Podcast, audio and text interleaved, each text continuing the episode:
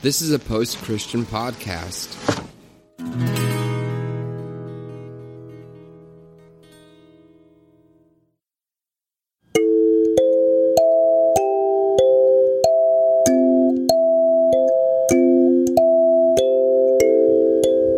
Welcome to the Revolution Church podcast. Before we begin, we'd like to remind you that our ministry is supported 100% by listeners like you.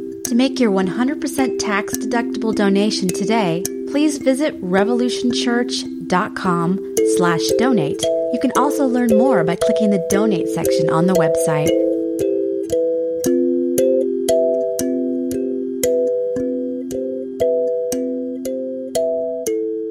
Hey, Robert. Hey, Rocky. Good morning, good morning, good morning. Yeah, let's go ahead and get uh get started, I suppose. Um so it's been quite uh quite an interesting week, and I'm gonna talk a little bit more about that um in my talk today. But uh where's the boss? The boss is at home with his kids. Good morning and blessings. Thank you, thank you, thank you. Uh, yeah, so I'm giving a talk today, and uh, when Jay and I have been talking about something that happened uh, to me this past week um, for a while, and he just thought it, nothing urgent came up or anything on his end. He's fine, he's well, he's with his kids, but he just he just thought it would be uh, it would make sense while this was so fresh in my memory and uh, emotions. Hey, Selena's up to to go ahead and give this talk while it was uh, fresh for me, and I'll try not to get emotional while I talk about it. But I want to talk today about nuance and empathy. One of my two faves. Uh, obviously, right now we're all facing really challenging times, and uh, we don't know how to cope with the things that we've never really, to varying degrees, never had to cope with before. Um, and for a lot of us, that means new methods for meeting the needs that we have. Um, we're facing. Uh, we, we have to come up with new ways to meet the needs that we've always had because the times have changed and we have to be innovative sometimes. And sometimes we come up with uh, desperate thoughts, thoughts out of desperation to meet those needs, to meet those lacks that we just innately have as people. And sometimes those desperations lead to drastic measures. And a lot of times that's how we end up with with uh, desperate people. Like uh, they they almost become like a person stumbling around in a dark room frantically kind of bumping into walls until they finally find you know a, a, a, narrow small singular passageway out of this dark room that they're just overwhelmed by and that they're just frantically like, like a fly you know just just running into walls and uh, when we encounter this firsthand when we are arguably the victim of such chaos and such uh, such a an insecure and chaotic reaction. I swear I'm leading up to something. Um, then we get it. It can be easy to get scared. Um, because that person a lot of times is sightless.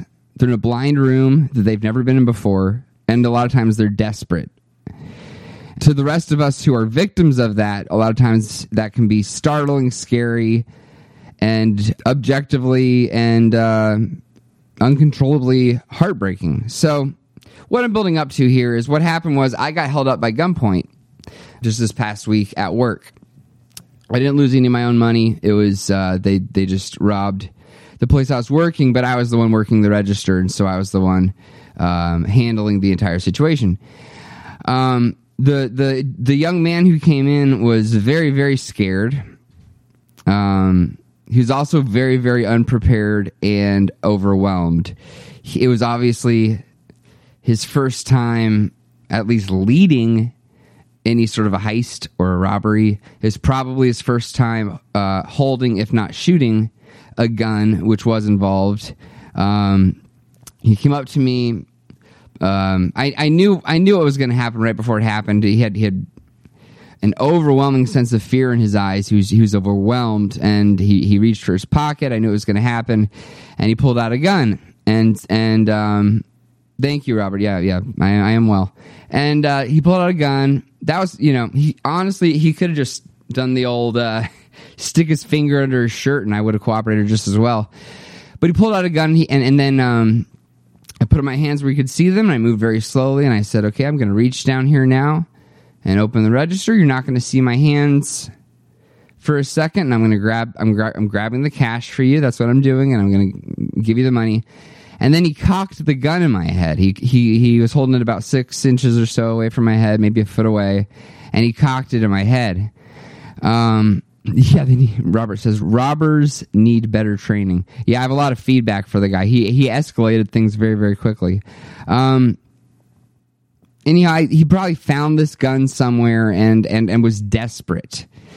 Um, eventually, the cops showed up and they, they they took my story. And luckily, there was a camera next door at the gas station that he had previously tried to rob before he tried to rob the pizza place without a mask on at the gas station. So they got a really good picture of the guy. He was like a 22 year old kid, just a desperate 22 year old kid, just just a kid had no idea what he was doing. But the thing is he was trying to handle the threat of the situation that he was facing. He was trying to handle feeling threatened and feeling scared circumstantially by becoming a threat. By trying he felt powerless and so he tried to to take the power back. And you know ever since i got over the being shaken up by the situation because it is it you know shakes you up to get a gun cocked in your face.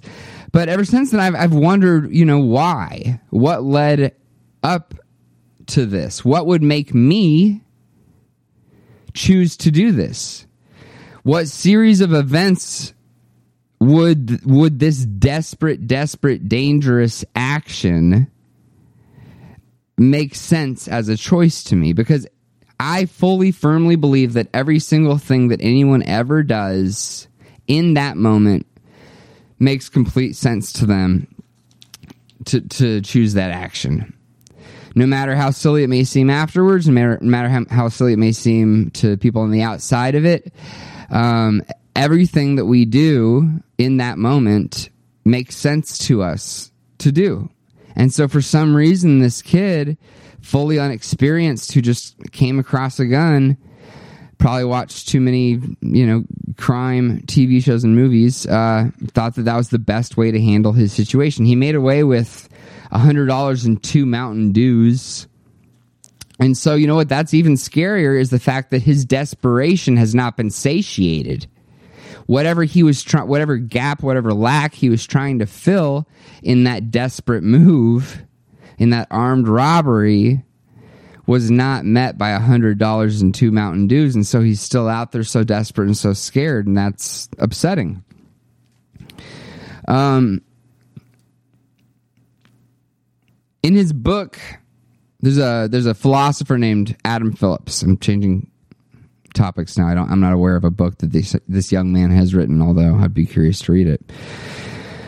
Being sarcastic in this book uh, by Robert Phillips or by I'm sorry by Adam Phillips called "Missing Out." Um, he goes into detail about why we are driven by a desire to satisfy an innate human lack. And of course, this is no original idea. It pops up all over the place, especially in philosophy, is that we have an innate lack that we are trying to fill be it as simple as hunger, shelter, food, companionship, uh, maybe a, a lack created by conditioning. But either way, we are all trying to satisfy, trying to find the the the thing that will fill that lack. And there are a lot of different takes and a lot of different theories on filling that lack. Some of them thought to be permanent, some of them thought to be temporal and impermanent. Um, of course, the old donut repairman came up with a very clever permanent solution, which is simply sticking um, a donut hole into the middle of your heart. But I don't think that works.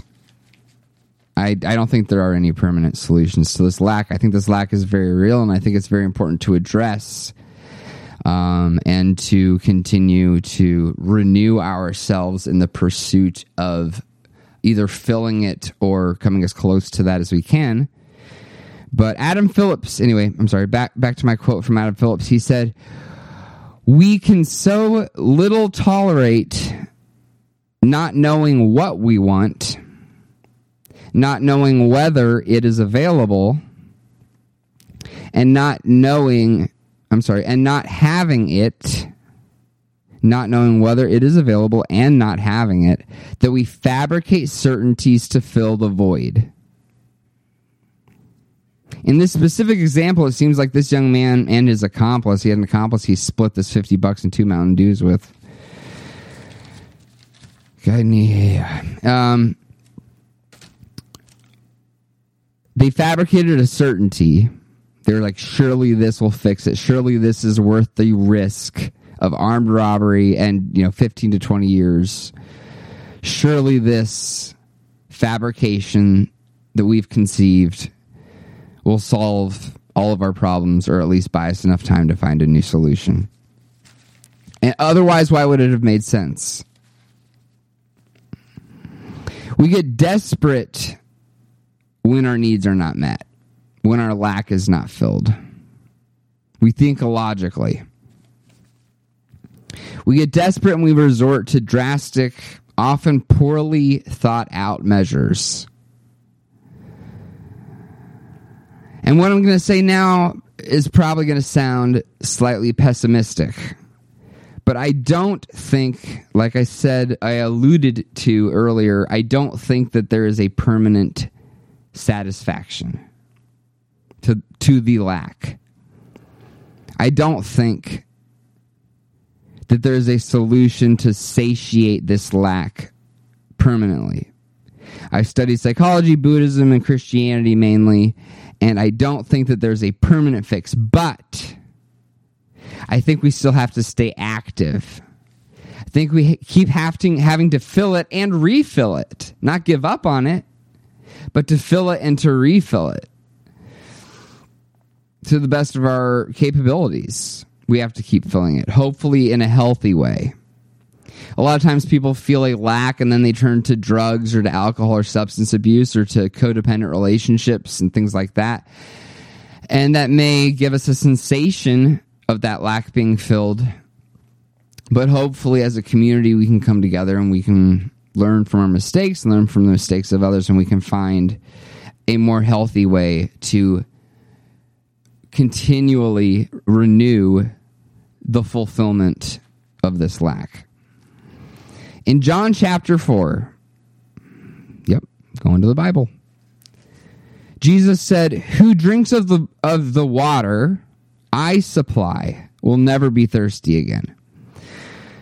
No matter social standing, and this is me paraphrasing now because of the backstory of this quote, which I'll read in a second no matter social standing, no matter who you are, no matter what you've done. And we are still earthly, so uh, you'll probably have to relieve yourself, you know, go pee that holy water out once in a while. But guess what? The reservoir is going nowhere, it's unlimited. It is provided, protected, and guaranteed by the Son of Man who knows your story who knows the shit you've pulled, who knows the stupid choices you've made. But you'll never go thirsty again because it is an unlimited supply. And just to give a little bit more context, let's go ahead and look at John 4. So, this is the story of the woman at the well, the Samaritan woman. The Samaritans and Jesus folk were not supposed to uh, interact. There came a, uh, and he was thirsty, and she had a well. There came a woman of Samaria to draw water. Jesus said to her, Give me a drink. The disciples had gone into the city for food.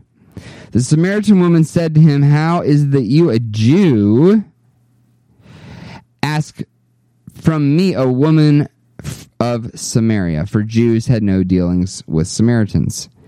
Jesus, Jesus answered her, If you knew the gift of God and who it is that is saying this to you, give me a drink. You would have asked him, and he would have given you living waters. The woman said, "Sir, since you have nothing to draw water from, and the well is deep, where do you will get? Will, where will you get that living water? Are you greater than our father Jacob? He gave us the well and drank from it himself, and he and his sons and his livestock." And he said, Everyone who drinks of this water will be thirsty again, but whoever drinks of the water that I give will never be thirsty forever. Will never be thirsty forever. So you're probably going to drink the water. You're probably going to pee it out, but you're not going to be thirsty. You can drink before achieving thirst. It's always there. Take a sip. The water I give you will become in you a spring of well of water welling up to eternal life. And of course, this is a metaphor. It is very plainly a metaphor. And it was obviously intended to be a metaphor. But we do need love. We need a well of love as shown by Christ or by the archetype of Christ or whatever you subscribe to, by love, capital love, endless love, and empathy. And no one is rejected. And one kind of cool thing about this everlasting water is that it's it's a renewable source that flows through us. It flows through us. The water I give you will become in him a spring of water welling up. A spring of water within you welling up to eternal life. So Christ didn't say you don't have to drink any water anymore, just that you will not want for it. You won't be all of a sudden fixed. It is a daily renewal, it is a daily dying to self but you will not want for it. You will not be lacking it. It is abundant. It is a well within you. Not just a plug that keeps the water in there, not a stopper, not a donut hole that the donut repairman put in there to stop anything bad from getting in, but it is a well. It is a daily renewal. It is a daily practice, an endless resource that's available, that is there, but not without its challenges. And from this internal fountain springs forth love, joy, peace, patience, kindness, goodness, faithfulness, gentleness, self control. Not perfect fruits, fruits that we have to prune, that we have to keep on watering and nourishing through this perfect love, this perfect life, this overflowing, abundant, never ending well. Fruits that need to be tended after, that need to be cared for, that, that grow and ripen and then decay if they're not taken advantage of while they're ripe. They rot, they shrivel if ignored, because Christianity is a practice. And it requires critical thinking and inward honesty. And so, even though we have this well within us and we understand the fruit of the Spirit and we nurture the fruit of the Spirit, we still must show that strength to the weak wherever they are. Of course, I'm alluding back to the incident that I had earlier this week and to showing empathy and to showing love and to showing patience and to showing calmness and to channeling the spirit when possible to those who are weaker. And and and and we need this when we are weaker in certain areas. We don't just arrive in christianity this is a practice, this is a constant renewal. I need help in a lot of places that I get help from people within this congregation. And I try to provide help when I can, when it is needed, and when it is asked for. And oftentimes it's important to ask others what they lack and what they're thirsty for. And I know that Zoe is really good about that. What are you thirsty for right now? What would help you right now? My friend Phil Drysdale, who you can find at uh, at Phil Drysdale on Instagram, or you can go to thegracecourse.com. is my favorite one of his websites. He also has uh, um, a really cool website that helps people who are going through deconstruction and questioning who help meet each other locally. Uh, he's a really good guy. But he said, not saying not saying anything is good about fill in the blank. So let's say Hitler. So we're not saying that, that when we have when we have ultimate empathy, when we have radical empathy, when I have empathy towards this person who cocked a gun in my face, I'm not saying there's anything good about that person. I'm not saying there's anything good about about uh, Hitler. I'm not saying there's anything good, but I am saying maybe their dog loved them. That's a direct quote from Phil. Maybe you know, maybe they were an asshole to them. Maybe they kicked their dog all over the place. Who knows? But they have, I don't want to say redeeming, but I can't think of a better word. They have human, human attributes. Something brought them to where they are. Nothing that we ever do in that moment doesn't make sense. Everything that we do in that moment makes complete sense to us. Does it make it right? No. Does it need to be punished? Yes. Does a lesson need to be learned? Yes. But embracing radical empathy doesn't mean that we just throw out tough love. It means that we try to see things through other people's shoes and we show grace.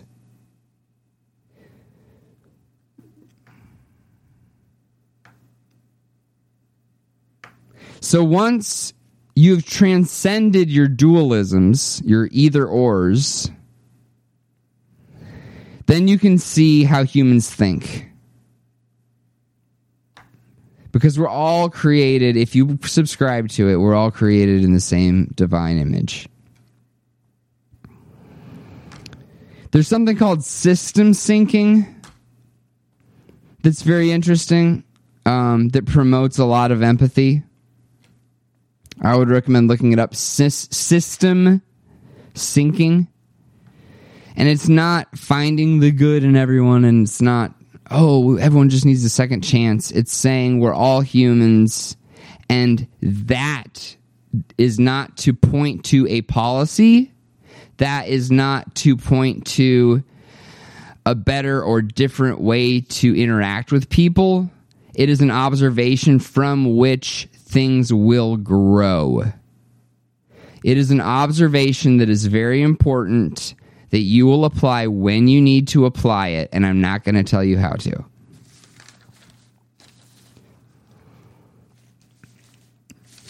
My last point is something else that I borrowed from Phil, and that is that evolutionarily, over what is true, we prefer what is safe. Evolutionarily, we prefer to believe what is safe, not what is true necessarily. And that's why there's a lot of backwards reasoning. That's why a lot of times people come up with things that, that they would regard as truths because wherever they're at and whatever truths or whatever uh, f- facts, in air quotes, those truths appear to support, also support an individual's perceived safety. It's an instinct. It's a it's a survival instinct. So I guess what I'm getting at is that people do what makes sense to them. And in a controlled environment, I talked to my dad about this actually earlier, and, he, and I know he's come on here and talked about it before. But um, uh, prison ministry, you know, talking to people in a controlled environment and just saying, "Hey," not saying, "Oh, you need the Lord. The Lord needs to say there's one way out," and you messed up here, but Jesus forgives you. But just say, "What happened back there? What was that?" talking to my younger self, talking to my younger brothers, talking to people who I love. And just saying, what, why did that make sense right then? What can we learn from this? What were you feeling? Because people are people. We're all people. And that doesn't excuse anything, and it never has, and it never will. But a lot of times we have to forgive people because they don't know what they're doing.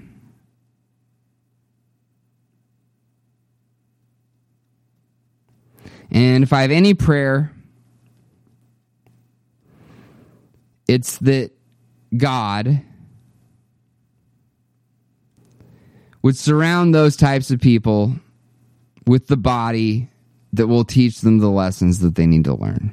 In humanist terms, I hope instead of having to go to prison, that people are rehabilitated by natural, loving human means.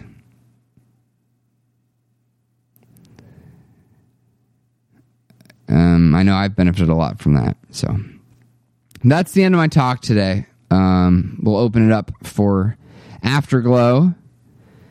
Seen some nice little little comments. Uh, I appreciate all those. Thank you guys very much for listening, even though I am not Jay Bakker. Uh, yeah, but if anybody has any any comments or questions, real quick, I'll answer those. Otherwise, we can continue this on the uh, excuse me in the discussion messages. Oh, I did want to mention. I'm trying. Hey, thanks, Brian. I'm trying to start a uh, a message. Uh, I'm convoluting things. I'm re- I'm reading I'm reading notes and talking at the same time. I'm trying to start a Facebook group for uh, pastors' kids because recently I've talked to a lot of pastors' kids who uh, can relate with each other really really well, um, who are in in in different um, who are in different places. Okay, here come in some questions. Let's see.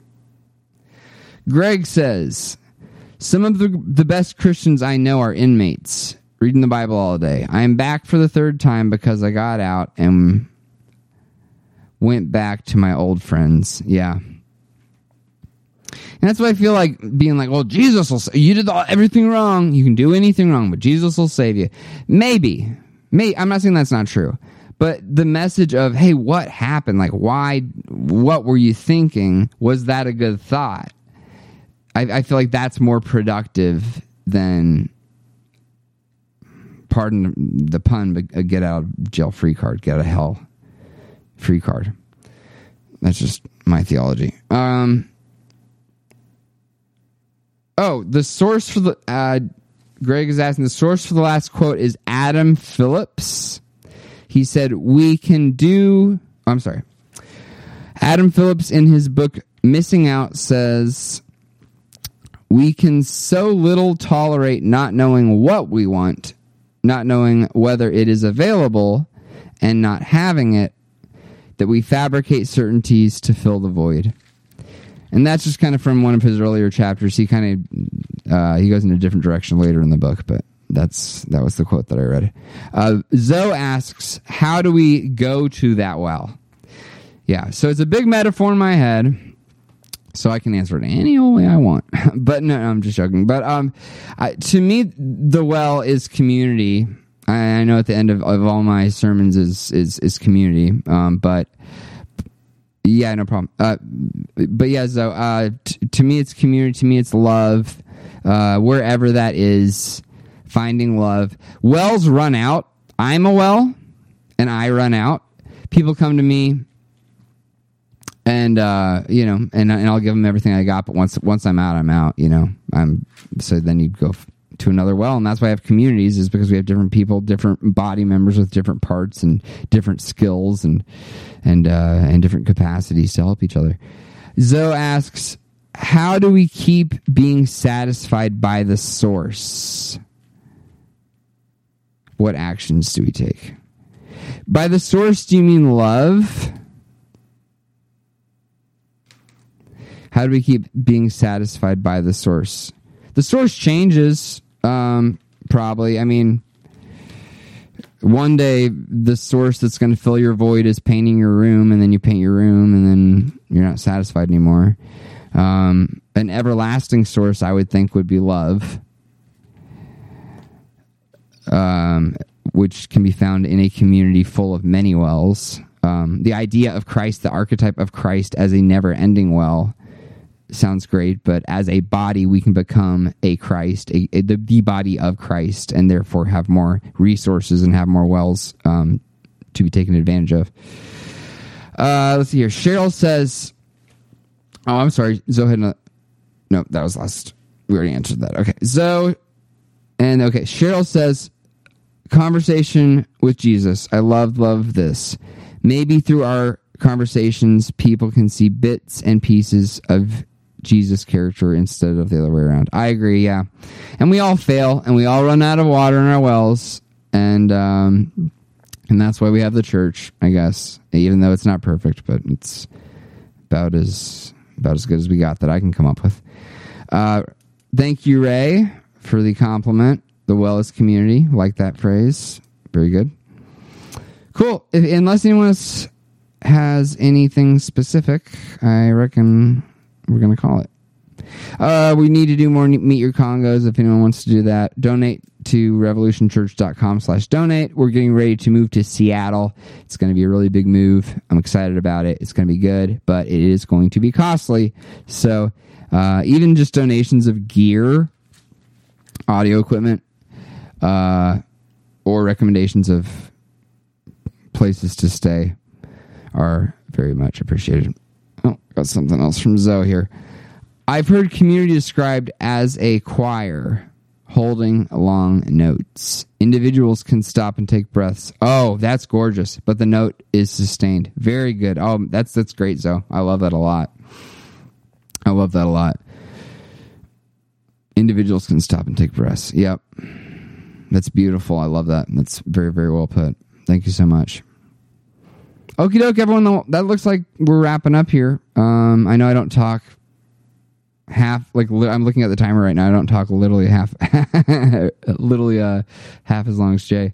Folks are there to keep the source active, says Zoe. Thank you, Zoe. Always love hearing from you. Okay. Um. Assalamu alaikum. And uh, oh, here's here's Ray.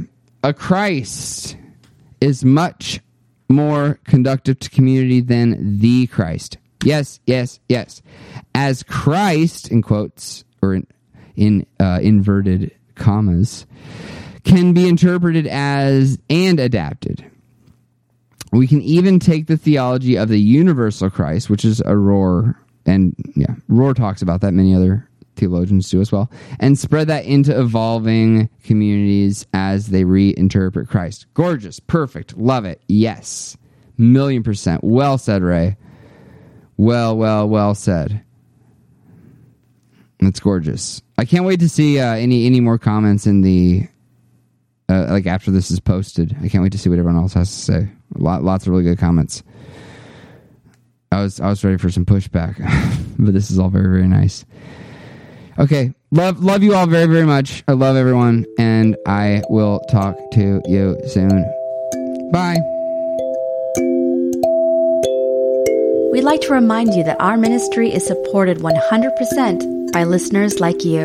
To make your 100% tax deductible donation today, please visit revolutionchurch.com slash donate. You can also learn more by clicking the donate section on the website.